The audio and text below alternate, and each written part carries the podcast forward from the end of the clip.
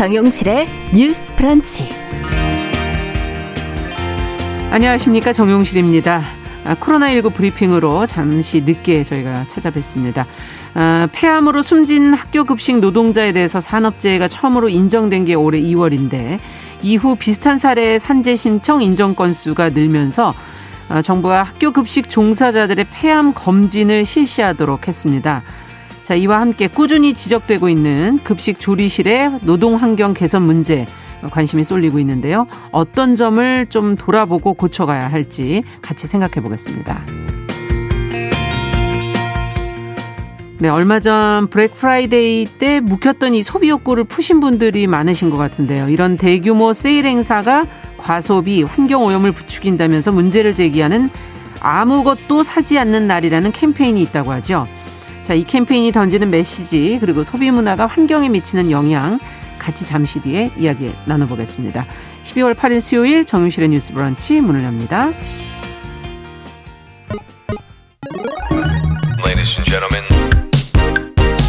새로운 시각으로 세상을 봅니다. 정용실의 뉴스 브런치 뉴스픽. 네, 오늘 조금 늦게 시작했지만 정실의 뉴스 브런치 유튜브로 한 620여 분 들어와 주셨네요. 감사드립니다. 자, 첫 코너는 오늘도 뉴스픽으로 시작하겠습니다. 월요일, 수요일은 이 두 분이 자리를 지켜주고 계십니다. 전혜연 우석대 개공 교수님, 안녕하세요. 안녕하세요. 전혜연입니다. 네, 조으론 변호사님, 안녕하세요. 네, 안녕하세요. 조으론입니다. 자, 앞서 잠시 말씀드렸던 얘기를 먼저 좀 다뤄보도록 하죠. 학교 급식실 노동자 사망에 산업재해가 인정됐다는 소식을 저희가 전해드린 적이 있었는데 그동안 급식 노동자들의 산재 신청과 인정 건수가 늘었고요. 또 이들의 근무 환경 좀 개선해야 되는 거 아니냐는 요구가 꾸준히 나오고 있습니다. 어, 고용노동부가 이제 이들을 대상으로 해서 폐암 건강 검진 이걸 실시하도록 했다고 하는데 관련된 내용 저희가 좀 짚어보면서 좀 더 보완해야 될 내용은 없는지 생각해 볼 거리를 좀 어, 들여다보죠. 전혜영 교수께서 좀 전해주시겠어요? 예, 올해 음. 저희가 4월에 한번 전해드렸는데 이, 여기 질병에 의한 산재, 산재 판정은 음. 2월에 나왔었습니다. 예. 그래서 예. 그 내용을 조금 먼저 한번 짚어드려야겠는데요. 조리 실무사 기혁 씨가 2005년부터 2017년 2월까지 경기도 한 중학교에서 에서 근무를 했었는데 네. 2017년 4월에 폐암 3기 판정을 받았습니다. 음. 1년 그 정도 투병을 하다가 숨졌는데 숨진 이후에 이제 산재 판정에 대한 여러 가지 법적 절차가 진행이 됐고 네. 어, 산재로 인정이 됐습니다. 근데 그 이유가 뭐였냐면은요. 조리 흉 조리 흉에 대해서 언급이 됐었는데 예. 이 조리 흉이 뭐냐면은요. 네. 어, 굉장히 고온에서 기름을 동반한 가열 작업, 뭐 지지고 음. 복구할 때 우리 튀기고 기름 넣잖아요. 뭐, 네. 튀기고 할 때 많이 내는데 네. 거기서 지방이 분해되면서 배출되는 물질이라고 해요. 그런데 이 12년간 이 사람이 조리 실무사로 근무하면서 폐암의 위험도를 증가시킬 수 있는 조리 흉에 낮지 않은 수준으로 노출됐다라고 음. 당시에 판정이 나온 겁니다. 네. 그래서 이 사례가 굉장히 주목받았던 이유가 조리 실무사가 폐암으로 산재를 인정받은 첫 사례였고요. 또 다른 사례를 보면 뇌출혈로 쓰러졌던 조리 급식실에서 근무했던 이모 씨도 산재 승인을 받은 바가 있습니다. 그런데 이게 만약 한두 건이라면 우리가 어 그런가라고 예외적이다. 할 텐데 그렇죠. 예외적이다. 네. 특수하다. 뭐 이렇게 볼 수 있는데 그게 아니고요. 올해 2월까지 2월부터 한 올해 12월 정도까지 13명의 급식 노동자가 폐암으로 산재를 인정받았습니다. 지금 한 해가 좀 안 되는데. 그렇습니다. 예. 그렇다면 우리가 이것이 어떤 개인의 특수성이라기보다는 이 사람들이 일하는 환경이라던가 뭔가 특수한 관계가 있는 건가 아니냐라는 의심을 해볼 만하고요. 일반인과도 비교해 보면 또 수치가 다르겠죠. 그렇습니다. 예. 네. 예. 그런 부분과도 다를 수 있고요. 그렇다 보니까 지금 세 가지가 지적이 나오고 있는 겁니다. 첫 번째로는 당장 이 조리 실무사들에 대한 건강검진 실시를 해서 음. 어, 더 늦기 전에 이 사람들이 어떤 질병을 앓고 그렇죠. 있다면 그 부분에 대한 개선이 이루어져야 된다라는 거고요. 두 번째로는 개인에 대한 건강 검진도 중요하지만 이 환경이 어떤 데인지 안전 점검을 해야 된다라는 거고요. 네. 세 번째로는 단기적으로는 가장 중요한 곳이 이제 환기 시설과 이런 것이 간결되어 그렇죠. 있다고 해요. 그래서 네. 이에 대한 개선 시스템과 가이드라인을 만들어서 현장에서 이것이 이루어져야 된다라는 음. 주장이 지금 세 가지로 크게 나오고 있는데 이에 따라서 고용노동부에서 관련 노동자들에 대해서 폐암 건강 진단을 실시하겠다 음. 이렇게 밝힌 겁니다. 그래서 55세 이상이거나 급식 업무를 10년 이상 맡은 현직 종사자에 대해서 네. 저설량 폐 CT 차량을 실시하는 내용을 담은 기준을 마련했다 이런 소식입니다. 네. 자, 뭐 어쨌든 바람직한 방향으로 이제 가고는 있는데 혹시 조금 더 저희가 고, 어, 돌아봐야 할 것은 없지. 지금 환경 문제는 완전히 지금 제대로 뭐 개선안이 나온 것 같지는 않아서 어떤 점들을 돌아봐야 될지 조론 변호사님께서 먼저 네, 이제 건강 진단 같은 경우에는 이제 사후적으로 건강 검사를 해서 그렇죠. 뭘 발견하겠다라는 거라면 이제 그것보다 사전적으로 우리가 할 것이 있는데요. 네. 그거는 노동 환경에 대한 개선이라고 볼 수가 있을 것 같습니다. 네. 그래서 이제 노동부는 안전보건공단과 함께 그 학교 급식 조리실 표준 환기 가이드를 이제 마련을 했다라고 해요. 네. 그래서 이제 환기 시스템 개선에 활용을 할 계획이라고 하는데 이렇게 환기 시스템을 만드는 거 정말 중요합니다. 그런데 이 이게 어느 정도의 권고 사항인지 아니면 이게 음. 의무 사항인지 이 부분에 대해서 우리가 또 논의를 그렇죠. 해봐야 될 것 같고요. 또 이번에 한 번 이렇게 언론에 이런 일들이 보도가 된다고 해서 음. 한번 현장 점검 아니 한 번 그런 건강 검진하고 또 어떤 기준 마련서 마련해서 뭐 가이드를 만들어 놓고 네. 이걸로 이제 그치는 게 아니라 이게 지속적으로 현장 점검이라든지 우리가 꾸준히 음. 관리를 해야 된다고 생각을 하거든요. 예. 그렇기 때문에 이런 환기 시스템이라든지 아니면 아니면 작업 환경을 조성을 하고 또 음. 그거를 사후에도 지속적으로 관리하는 시스템이 이제 굳건하게 구축이 돼야 된다고 생각을 합니다. 네. 그렇다면 지금 뭐 학교 급식실이라면 그게 교육부냐 학교별로 그게 관리에 책임이 있는 것이냐 아니면은 또 지자체가 그것을 관리를 하고 있, 하게 되는 것이냐 뭐 이런 책임의 소재의 문제도 이제 궁금하고요. 어, 어, 전혜영 교수께서는 또 어떻게 보십니까? 일단 이 예. 노동부에서 교육부하고도 간담회를 갖고 시도교육청하고 간담회를 가진 것 같습니다. 네. 부처별로 중복되는 업무가 있을 수 있으니까 같이 좀 개선하려는 시도를 음. 하는 것으로 보이고 있고요. 아까 이제 일반인과 그러면 이 급식실에서 그쵸. 일하는 조리 실무사들과의 차이가 있을 수 있다라고 했는데 어, 전국 민주노동조합 총연맹에서 이런 조사를 한 적이 있어요. 네. 그래서 올해 10월쯤에 한번 공개가 됐는데 요약해서 말하자면 유치원, 초중고교 급식실에서 일하는 노동자의 폐암 발병률이 일반인의 폐암 발병률보다 24배 정도 더 높다. 이렇게 조사 결과가 나왔다고 합니다. 네. 그럼 이거는 우리가 쉽게 말해서는 직업에 의한 작업 그렇죠. 환경에 의한 질환이라고 충분히 의심될 만 하고 예. 실제로 이런 또 산재 판정이 나온 바가 있으니까요. 지금부터 개선을 빨리 해야만 되는 그러네요. 시급한 문제라고 보고요. 그리고 좀 노다 보면 이게 참 마음 아픈 현실인데 이 급식실에서 식자재를 나르거나 음. 대용량의 음식을 만드는 것이 굉장히 고강도 노동이잖아요. 그럼요. 근데 현실적으로 대다수가 지금 여성 노동자이고 예. 또 중장년층이 많이 근무하는 걸로 그렇죠. 알려져 있습니다. 그렇다 보니까 이 폐질환도 문제인데 사실은 근골격계 질환도 되게 많다고 음. 해요. 근데 이 근골격계 질환도 직업과의 업무를 이렇게 연관성, 연관성 인증하기가 또 쉽지가 않잖아요. 그래서 네. 그런 부분에 대해서는 조사나 작업 환경 개선도 좀 많이 이루어져야 된다고 음. 생각을 합니다. 네. 지금 4222번님께서 좁은 공간에 전 붙이는 일을 하셨었는데 머리가 아프고 가슴이 답답, 답답했었다라는 증상을 지금 또 얘기해 주시면서 이게 오래 지속된다면 나쁠 것 같다라는 의견을 지금 주셨습니다. 24배면 엄청 일반인과 큰 차이가 있는 것이죠. 그렇죠. 그리고 네. 아나운서님께서 말씀을 하셨던 것처럼 그럼 과연 이게 누구한테 책임이 네. 있느냐. 그 책임 소재 관련해서는 일단 고용주가 책임을 지는 거죠. 그렇기 때문에 이제 학교가 음. 이제 일차적인 책임 주체가 될 것이고 네. 이제 뭐 이차적으로 뭐 교육청이라든지 지자 체가 될 수 있을 것 같습니다. 네. 어 그리고 지금 저희가 급식 관련해서 그 조리하시는 분들만 얘기를 하고 있지만 음. 사실 유사한 환경에 노출되시는 분들이 굉장히 많네요. 생각해보니. 많거든요. 예. 그래서 우리가 뭐 예전에 언론에서도 보도가 됐지만 그 환경 미화원 분들이 네. 폐암에 걸리는 그 부분 아. 관련해서 이것도 산재로 인정된 케이스들이 나오고 있습니다. 어. 2014년에 한 번 환경 미화원 분이 이제 폐암에 걸려서 사망을 하셨는데 이게 네. 산재로 인정된 케이스가 있고 올해 또 3월에 환경미화원분이 폐암에 이제 폐암으로 병이 걸리시고 사망한 분도 계셨는데 이분들이 다 산업재해로 인정이 되셨어요. 어. 근데 뭐 환경미화원 일을 하면서 폐암 좀 어떤 연관성이 있나요? 이해가 안 가실 수도 있는데 일하시는 모습을 우리가 한번 생각을 해보자고요. 음. 환경 미화원분들이 사실 뭐 더러운 것들을 이제 치우시잖아요. 아. 치우면은 이제 공사장 주변이라고 하면 거기에 슬레이트들이 있어요. 거기서 성명 굉장히 많이 나오거든요. 아. 그럼 거기에도 항상 노출이 되어 계시고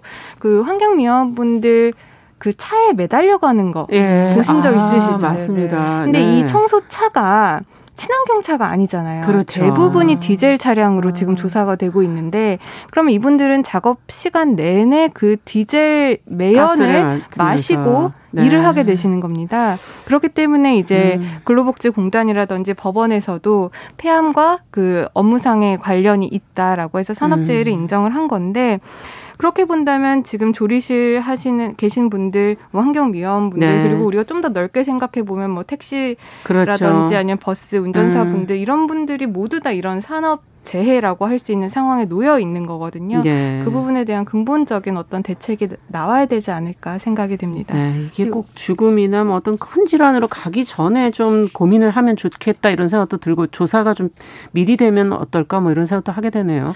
사실 예. 교육 현장에서 발생하는 여러 가지 문제를 자세히 들여다 보면은요. 과밀 인원으로 인한 문제가 사실은 음. 다 연결되어 있는 경우가 많습니다. 그래서 조리실 에서 근무하는 1인당 몇 명의 학생을 책임지고 있는가를 아. 산출하는 근거가 나올 수가 있잖아요. 그렇죠. 이건 조금 더 객관적이고 쉽게 볼 수 있는 지표인데 네. 지금 노동계에서는 한 1인당 70명 정도 이렇게 사실 이것도 많지만 일단 이 정도 기준이라도 만들어서 적절한 인력을 배치해야 된다라고 주장을 하고 있고요. 아. 이게 또 왜 중요하냐면은 조리사분들이 아파도 쉬기가 어려운 겁니다. 그렇죠. 그러니까 만약에 다섯 명이 하는 일, 이게 뭐 수십 명도 아니고 보통 뭐 열 명, 스무 명 다니는 경우가 있잖아요. 그 중에 두 명만 아파서 쉰다고 해도 나머지 열여덟 분이 하고 두 명의 대치 인력을 음. 구하기 어려운 상황이라면 동료들 보기가 미안해서 못 쉬는 경우도 많다라는 그렇죠. 거죠. 그래서 저는 이 노동 환경을 볼 때 물론 뭐 어, 뭐 물리적으로 환기 음. 시스템하고 이런 것도 중요하지만 적절한 업무가 배정되어 있는지를 봐야 이분들이 근, 근골격계 이상증도 네. 줄고 무엇보다 아프다고 느꼈을 때 빨리 병원에 가서 진단을 받을 쉴 수 있느냐 없느냐 쉴 수 있느냐 네. 없느냐 굉장히 중요한 업무량을 인원 대비 뭐 그 조건 대비 환경 대비 그걸 좀 계산해 보는 것도 중요할 것 같네요. 자, 앞으로도 이, 이 산재에 관한 문제는 저희가 좀더 계속 짚어보도록 하겠습니다.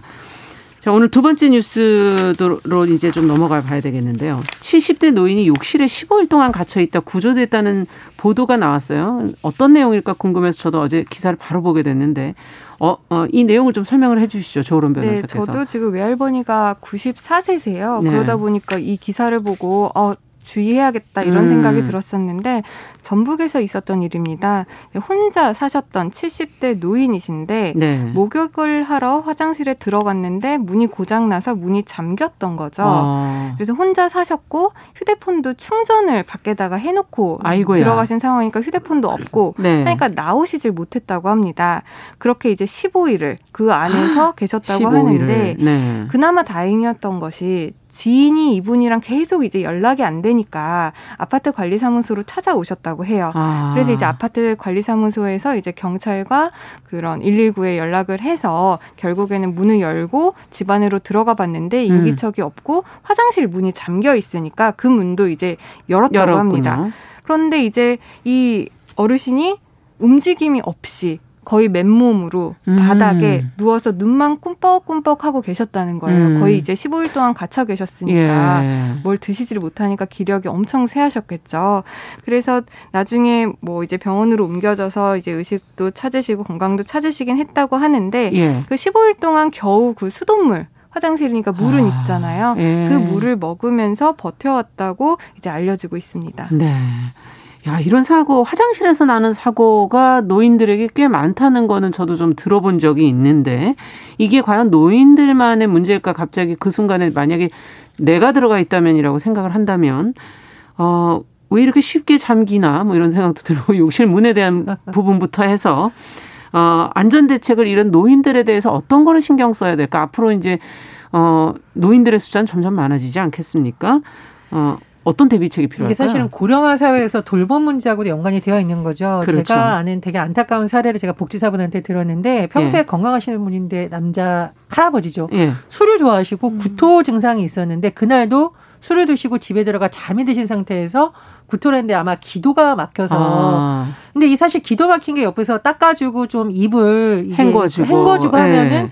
살릴 수 있는 너무나 단순한 상황이었는데 그럴 사람이 없었다. 음. 아마 뭐 아. 새벽에 쓰러지셔가지고 아침까지 혼자 계시니까 그런 일이 발생했다고 하는데 사실 이 돌봄 문제라든가 예. 고독사의 예. 확률이 높은 층에 대해서 사전에 분석을 해서 좀 돌봄 체계라든가 연락 체계를 활발히 해야만 해결될 수 있는 문제라고 보고요. 네. 또뭐 보도를 보면 강릉시 경우 보니까 앱을 활용을 해서 앱을 예 그래서 뭐 이웃 살핌이 앱이라는 걸 이제 운영한다고 해요. 그래서 네. 미리 지정할 시간을 정해놓고 그 시간 내에 휴대전화 사용이 없으면 뭐 보호자나 주민센터에 위험신호 음. 문자가 발송되는 이런 것도 좀 한번 도입해 볼 만하다고 좀 생각이 들고요. 네. 그 저는 참고로 이 노인분들이 욕실 화장실 사용할 때 혈압 때문에 봄 가을에 쓰러지는, 쓰러지시는 굉장히. 많다고 들었거든요. 네, 봄 가을에. 그러니까 네. 사실은 주변에 돌봐줘야 되는 사람들이 많은 것도 있고 또 화장실은 특수성이 있어서 조금이라도 의식이 돌아왔을 때 소리를 내기가 어려우니까 요즘은 음. 버튼 같은 걸 만들어서 비상 버튼 네, 비상 버튼을 통해서 뭐 최소한 경비실에도 연락이 갔을 때 그런 아이디어도 많이 나오고 네. 있더라고요.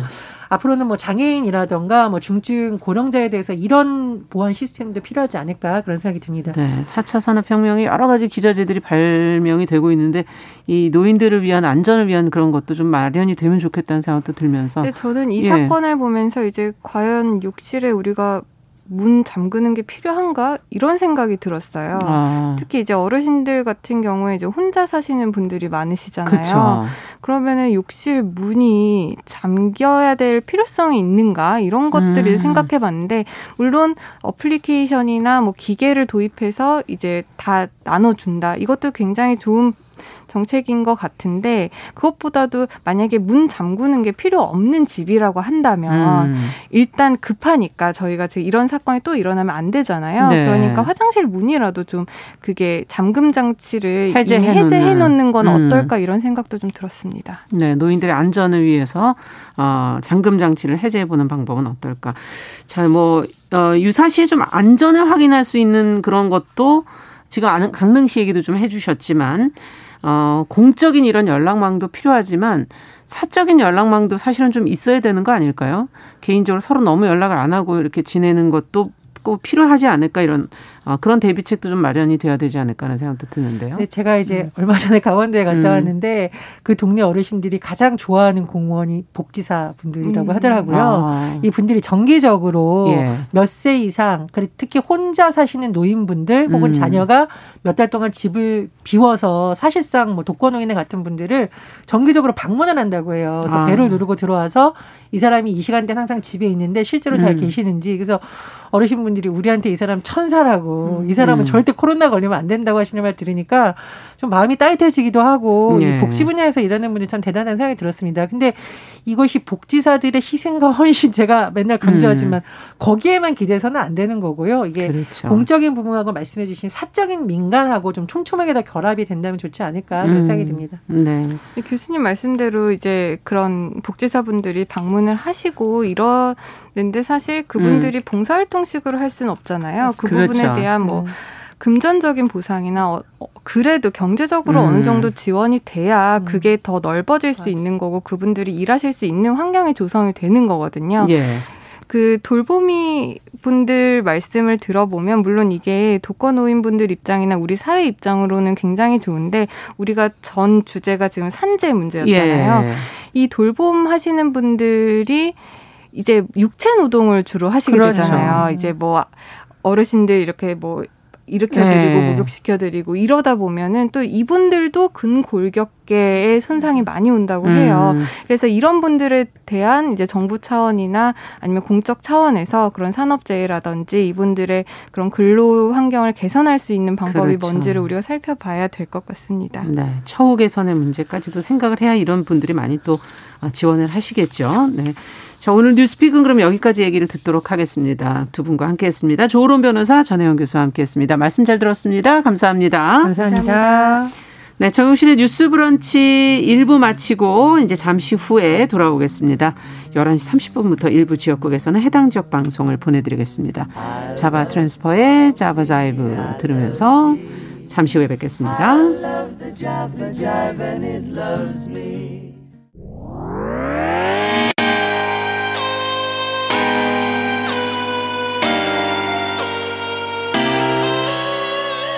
어떤 사람들은 삼루에서 태어났으면서 자신이 삼루타를 친 것처럼 생각하며 살아간다라는 음. 말이 있어요.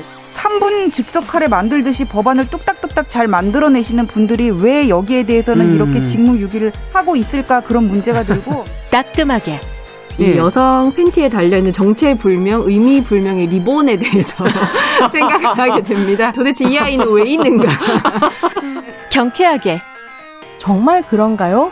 외신도 당황한 거죠. 이 사건을 보고 예. 도대체 한국에서 무슨 일이 벌어지고 있는 거냐. 음. 이거 한국의 성보수주의 때문 아니냐. 할 말은 하면서 같이 고민해 보면 고민해 보겠습니다. 세상을 보는 따뜻한 시선. 정용실의 뉴스 브런치. 네, 정유실의 뉴스 브런치 듣고 계신 지금 시각 11시 31분입니다.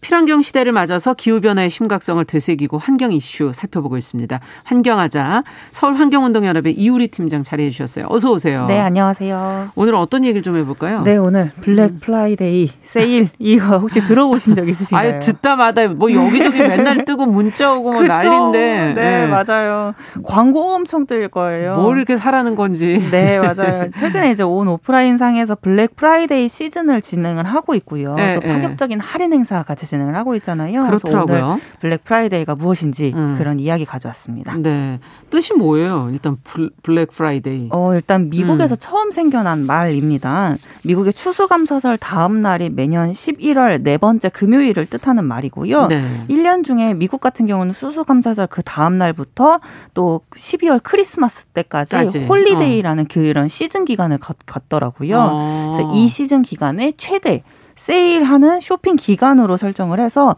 사람들의 소비 활동을 쭉 촉진하고 또 마트나 회사 같은 경우는 파격적인 할인을 적용을 하고 그러니까 있어요. 한 해 재고 정리 뭐 그런 볼 수도 있네요. 네, 네, 맞아요. 그리고 사, 사람들은 싼 값에 또 물건을 구입을 음. 하기 위해서 지갑을 여는 날이기도 합니다. 네, 많이 싸야지 이렇게 할 텐데 연말 정리 창고 대방출 뭐 이런 거 하면 네.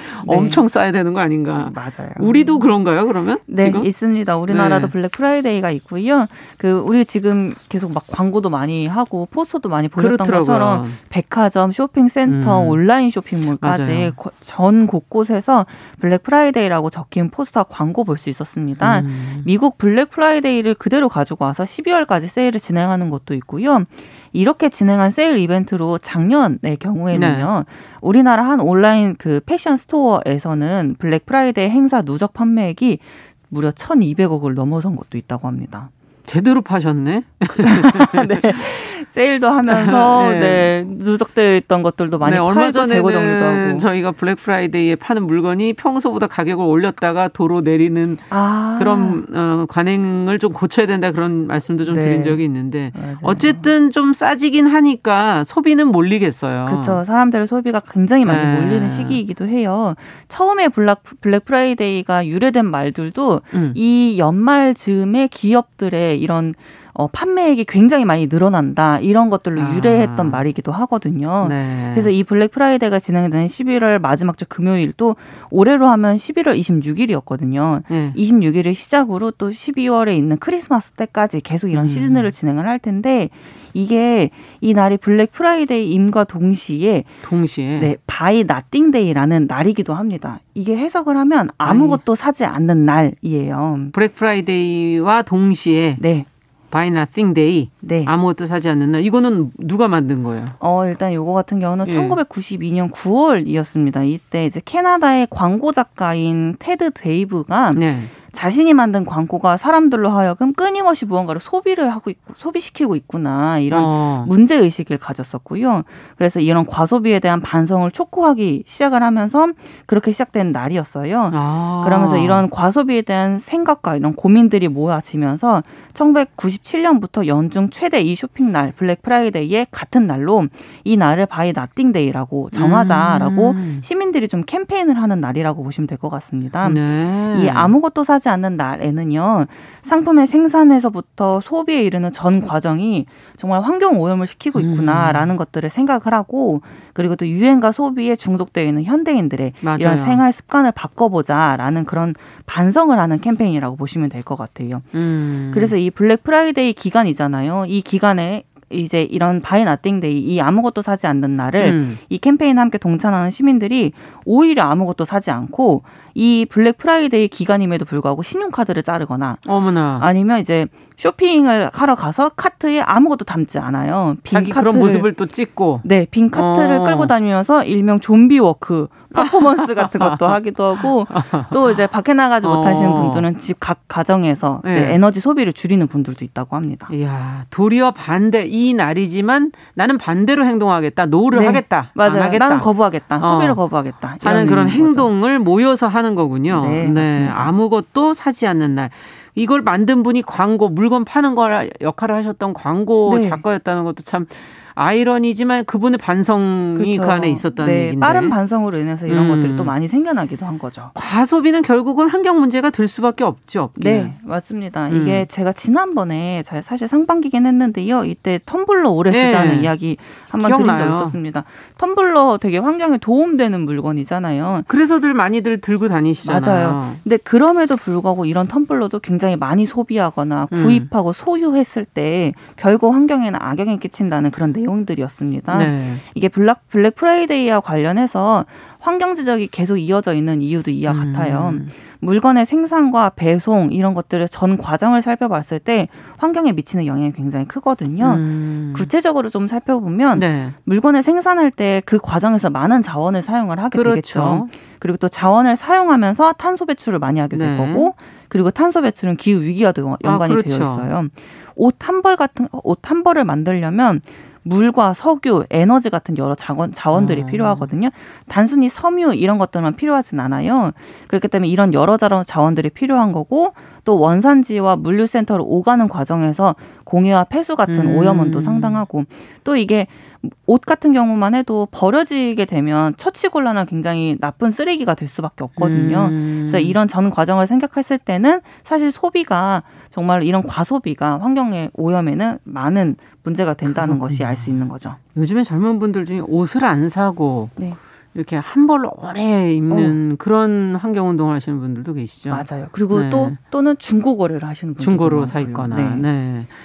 어, 어쨌든 지속 가능한 소비를 해야 될 텐데 그러면 방법을 좀 알려주셔야지. 네. 예, 뭐 소비를 전혀 안 하고 살 수는 없으니까. 네, 맞아요. 지속 가능한 책임 소비라는 것은 되게 어렵지 않거든요. 그래서 저는 이 지속 가능한 소비를 좀 이름을 지속 가능한 책임 소비라고 책임 부르고 싶어요. 소비. 네, 소비에도 책임이 따른다는 그런 말이기도 음. 한 거죠. 음. 그래서 이제 체, 책임 소비는 어렵지 않습니다. 일단 첫 번째로는 꼭 필요한 물건만 사는 거예요. 음. 방금 말씀해 주신 것처럼 한번 옷을 사서 오래 입는 거예요. 음. 그리고 꼭 필요한 것만 구입을 하고 소비하기 전에 정말 이 물건이 나에게 필요한 건가 꼭 고민하고 생각해보고 네 그리고 필요한 것만 사는 거죠. 음. 두 번째는요 불필요한 사은품을 거절하는 것도 필요합니다. 음. 이 사은품은 나에게 필요 없습니다라고 거절을 함으로써 이런 사은품을 자꾸만 만들지 않도록 하는 것도 굉장히 아. 중요하다고 생각이 돼요. 맞아요. 사실 별 별로 크게 필요하지 않은 걸 네. 자꾸 줄 때가 있죠. 맞아요. 뭐 음. 예를 들면 저는 최근에는 길을 가면서 텀블러를 나눠주시는 분들도 계셨어요. 그러니까 오. 광고랑 하면서 텀블러에 이제 문구를 써가지고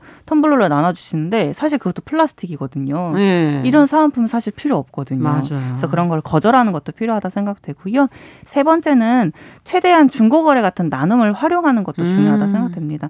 이게 내가 사용은 하진 않지만 또 다른 누군가는 필요할 수 있거든요. 그래서 음. 오랫동안 내가 소유하고 있던 이런 물건들을 또 과감히 정리할 필요도 있고 맞아요. 필요한 누군가를 위해서 적극적으로 중고거래를 거래를 이용하는 것도 좋고요. 음. 네 번째는 내가 사는 지역의 상품을 이용하고 구매하는 것도 중요합니다. 음. 이게 로컬 푸드 같이 배송 과정에서 발생하는 탄소 배출을 줄이기 위해서 내가 사는 지역에서 음. 발생 이제 만들어지는 그런 푸드를 이용하겠다라는 그런 캠페인도 있거든요. 예. 그래서 이런 것도 탄소 배출을 줄이는데 중요한 거죠. 네, 가까이에서 그러니까 이동이 적은 네. 자기 지역에서 나는 것들을 많이 어, 활용하는 것이 좋다. 맞아요.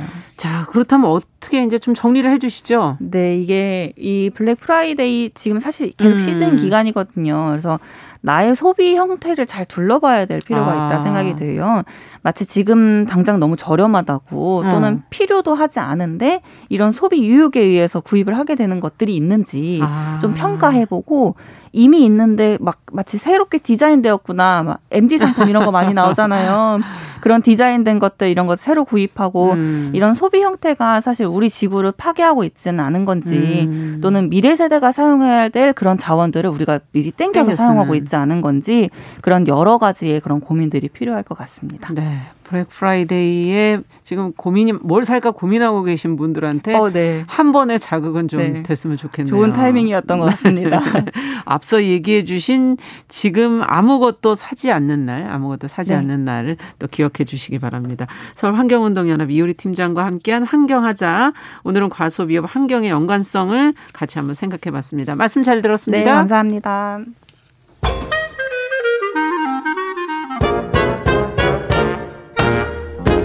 모두가 행복한 미래. 정용실의 뉴스 브런치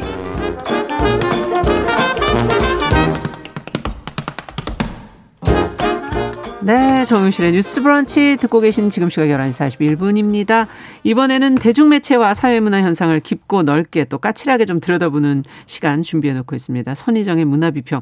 오늘 이 제목과 걸맞지 않게 선희정 평론가 잠깐 일이 있으셔서 어디 가셔서 저희가 새로운 분 한번 모셨습니다. 엔터테인먼트와 문화를 다루는 웹 매거진에서 기자 활동하고 계시고요. 현재는 또 콘텐츠 기획자로 여성 서사를 다루는 팟캐스트 진행자로 여러 가지 일을 하고 계세요. 황효진 작가 자리해 주셨어요. 어서 오십시오. 안녕하세요. 네, 반갑습니다. 저 오늘은 어 저희가 스트리트 우먼 파이터의 후속 프로그램이 나왔다네요. 스트리트 댄스 걸스 파이터 더 길어요 이름은. 오늘 스걸파 어, 이 얘기를 해주신다고요. 네. 어떤 프로그램입니까? 네, 지난 11월 30일에 첫 방송을 시작한 엠넷의 댄스 경연 프로그램입니다. 아. 네. 그런데 제목에서 아마 바로 눈치채실 수 있을 것 같아요. 예. 10대 여성 댄스 크루들이 출연을 해서 춤 실력을 겨루고 우승팀을 가리는 그런 방식인데요. 아. 올해 최고 화제작이었죠. 스트릿 우먼 파이터의 spin-off고요. 음. 이 스우파의 댄서들이 크루별로 두 분, 세 분 정도씩 출연을 해서 마스터로 활약을 하고 아. 있습니다. 이 마스터들이 10대 여성 댄스 크루들을 팀별로 나누어 맡아서 성장시키고 또 음. 미션을 수행하게끔 하는 방식으로 진행이 됩니다. 네, 그렇군요. 그러니까 스우파의 그 스타들이 계속 나오기는 나오는 거군요. 그렇죠. 네. 마스터로. 네. 그러면서 10대 여성들이 그들에게 교육받고 뭐 훈련받고 그 또 거기서 재능을 발휘하면서 성장해 나가는 어 10대 여성들이라고 그랬는데 이들을 이렇게 또 내세우는 이유는 뭘까요? 네, 스우파에서 댄서들이 계속 이야기를 했던 부분이 있어요. 물론 음. 뭐 인터뷰에서도 굉장히 말씀 많이 하셨었는데 어떤 내용이었죠? 네, 댄서라는 직업을 본인들이 자랑스러워하고 음. 또 좋아하는 것과는 좀 별개로 늘 제대로 인정을 받아오지 못했다는 점인데요. 음. 저는 이 이유가 이 스걸파를 시작한 계기가 되지 않았나 싶어요. 어. 1회 오프닝을 보시면은 스우파 댄서들이 각자의 10대 시절을 회고하는 내용으로 시작이 아. 되거든요. 있거든요. 네, 들어보면 주로 이제 이런 이야기들인 거죠. 춤에 그때 미쳐 있었고 굉장히 춤을 빼면은 자신을 음. 설명할 수가 없었는데 음. 가족을 비롯해서 주변 사람들은 정작 자신이 춤추는 것을 좋아하지 않았다는 거예요. 아. 그리고 엔터테인먼트 산업 내에서도 댄서들에 대한 인식이 높지 않았기 때문에 예. 그렇게 좋아하던 춤을 열심히 춰서 댄서가 돼도 어떻게 계속 일을 해나가야 할지 몰라가지고 음. 미래가 보이지 않았다는 거죠. 거죠. 음. 네, 이런 지점에서 스걸파가 이미 댄서로 활동을 하고 있거나 음. 아니면은 춤을 배우고 있는 10대 여성들을 발굴하기도 하고 조명하면서 음. 좀 댄서들에 대한 편견이나 선입관을 한 번 더 바꾸는 계기가 될 것 같아요. 그러네요. 네. 예. 그리고 이 출연진들한테는 음. 수우파의 댄서분들이 이제 미래를 보여주는 선배라던가 멘토 역할을 할 수 있게 된 거죠. 그러네요. 네. 춤에 대한 관심이나 어떤 달라진 관점 같은 음. 것들이 수우파 댄서들에만 한정되지 않고 좀 계속 이어질 수 있게 된 것 같습니다. 네. 네. 근데 좀 흥미로운 점이 있는데 예. 사실 저희가 앞에서 뭐 댄서들에 대한 인식이 좋지 예. 않았다 이런 얘기를 했지만 이 걸스 댄서들 중에서는 이미 틱톡이라던가 유튜브라던가 인스타그램 아, 유명한 사람들이 많아요? 네, 상당히 유명한 분들이 오. 많이 계십니다. 뭐 댄서가 댄스씬 안에서만 유명하거나 이제 춤추는 일을 폄하하는 분위기가 이미 10대들 사이에서는 어느 정도 사라진 거죠. 아, 그 윗세대랑 또 그게 다른 거군요. 그렇죠. 완전히 분위기가 다르더라고요. 오. 네, 예를 들어서 뉴니온이라는 크루의 시몬이라는 댄서가 있고 네. 또 과천꿀 수박이라는 닉네임으로 아, 이름 너무 재밌네요. 네. 인스타그램에서 좀 유명한 오. 스키드라는 크루의 이성인 씨가 있어요. 예. 이분들 같은 경우는 팔로워가 거의 몇만 몇십만 단위거든요. 이미 10대인데. 그렇죠. 예. 네, 그래서 이러한 변화를 이 프로그램 안에서 함께 볼 수 있는 것도 아. 좀 상당히 재미가 있습니다. 정말 세대 간의 간극이 느껴지기도 그쵸, 네. 지금 여기에 그 마스터들은 좀 나이가 있잖아요. 근데 그들이 춤을 좋아했지만 가족 안에서도 인정 못 받고 또 엔터테인먼트 산업 안에서도 그만큼의 미래를 찾지 못했던 반면에 지금의 10대들은 그에 비하면 훨씬 좀 다른 문화 속에서 지금 자라고 있구나 이런 네. 생각도 들기도 하는데 어떠세요? 스우파의 무대랑 지금 이제 10대 때 춤이라는 건 아무래도 나이가 젊을수록 더 활력 있고 에너지가 있지 않을까 하는 그런 기대도 좀 되긴 하거든요. 차이가 있습니까? 어떤 점이 장점이고 뭐 다르게 보이시는지. 네, 스우파 때는 댄서분들의 그 에너지도 굉장하긴 했지만 음. 사실 그것보다는 프로로서 워낙 활동을 오래 하셨잖아요. 그렇죠. 그래서 그렇게 다듬어온 그 전문성이 조금 더 부각이 되는 무대들이었던 아. 것 같아요. 그런데 보시면 아시겠지만 사실 스걸파의 댄서들도 그 성인 댄서들 못지않게 실력이 굉장히 좋긴 아. 하거든요. 그런데 아무래도 이게 경력에 따른 전문성이 또 있다 보니까 눈에 보이세요? 네, 좀 어. 제가 춤을 잘 모르긴 뭐, 하는데 저도 잘 몰라서 뭐 네. 보일까 이런 생각이 들어서 아무래도 구성력 같은 것이 아. 조금 차이가 있더라고요. 네, 그렇기 때문에 이분들 같은 경우는 에너지가 훨씬 더 돋보이는 것 같아요. 아. 말씀 주신 대로.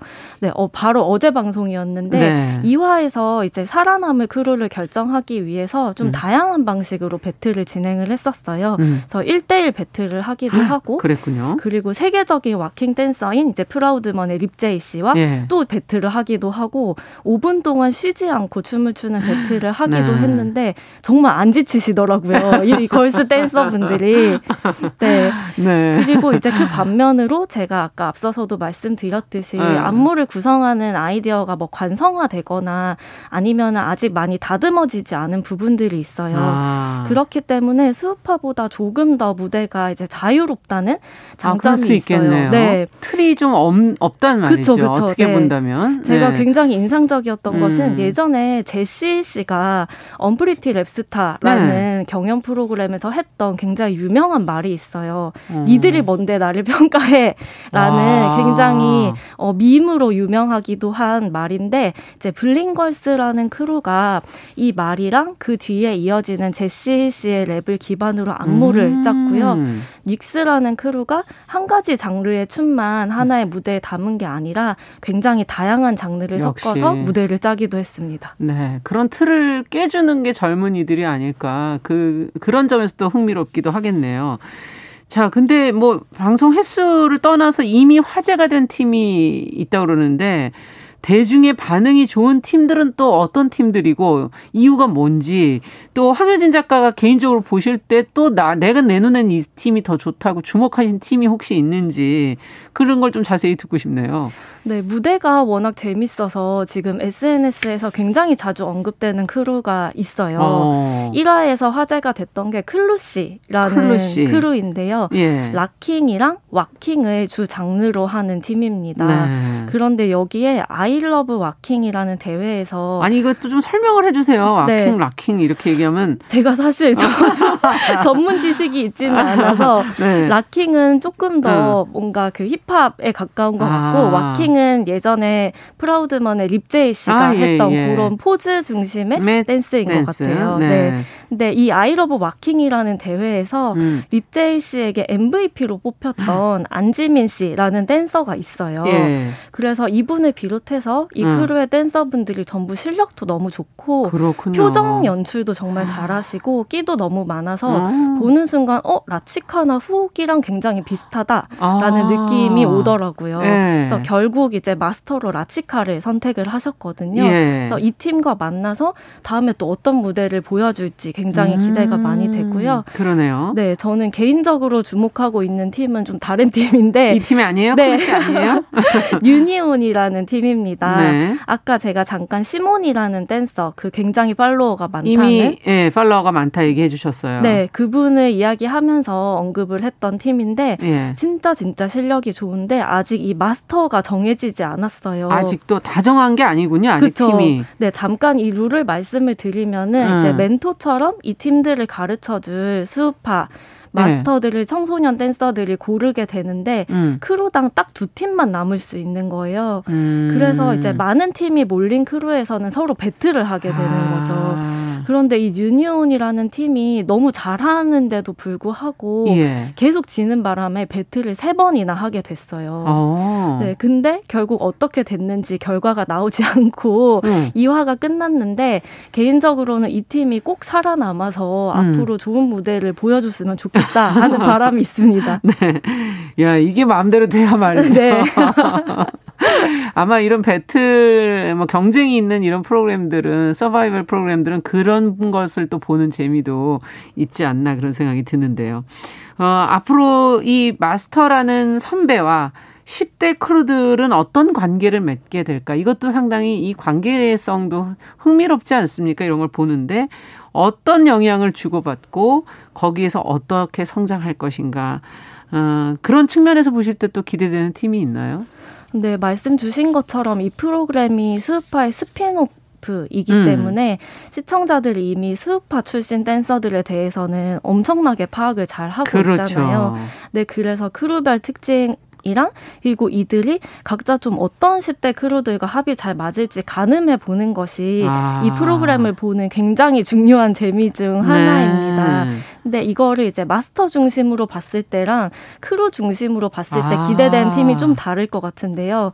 저는 마스터 중심으로 봤을 때는 프라우드먼이 가장 기대가 돼요. 아. 왜냐하면 이 수장인 모니카 씨가 음. 스우파 때 어, 이분이 굉장히 훌륭한데 엄청나게 엄격하고 음. 자신만의 확고한 철학을 가진 리더라는 것이 드러났잖아요. 음. 그런데 여기서 이제 자신의 제자이자 크루 멤버이기도 음. 한 케이데이 씨나 함지 씨가 가르친 제자 분들이 출연을 하셨어요. 아. 근데 그걸 보면서 이미 우시는 거예요. 어. 너무 제자를 잘 키웠구나 이러면서. 어. 그래서 어떤 경우에도 좀 본인의 춤에 관한 철학이라던가 고집 같은 것을 꺾지 않았던 모니카 씨가 음. 이 10대 댄서분들과 함께 하면서 어떻게 바뀌어 갈지가 저는 아. 좀 네, 궁금한 점이 있고요. 그러네요. 네, 10대 크루 중심으로 볼 때는 저는 부산에서 온 H라는 음. 팀이 좀 기대가 됩니다. 음. 이 팀이 뭐 제가 말씀드린 말씀드렸던 locking, waacking, 뭐 음. krump 이런 것들을 다 하는데 아직 그 무대를 구성하는 면에서는 좀 더 다듬어 나갈 여지가 보여서 예. 어떻게 성장을 해 나갈지 좀 기대가 됩니다. 네, 어떤 관점에서 보느냐도 정말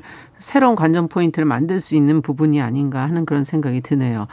10대들이 나오는 오디션 사실 경연 프로그램 많았잖아요. 그렇죠. 네. 주로 거기서 아이돌을 생산해냈잖아요. 뽑기도 하고. 댄서를 뽑는 거는 아이돌을 뽑는 경연하고 다를까요?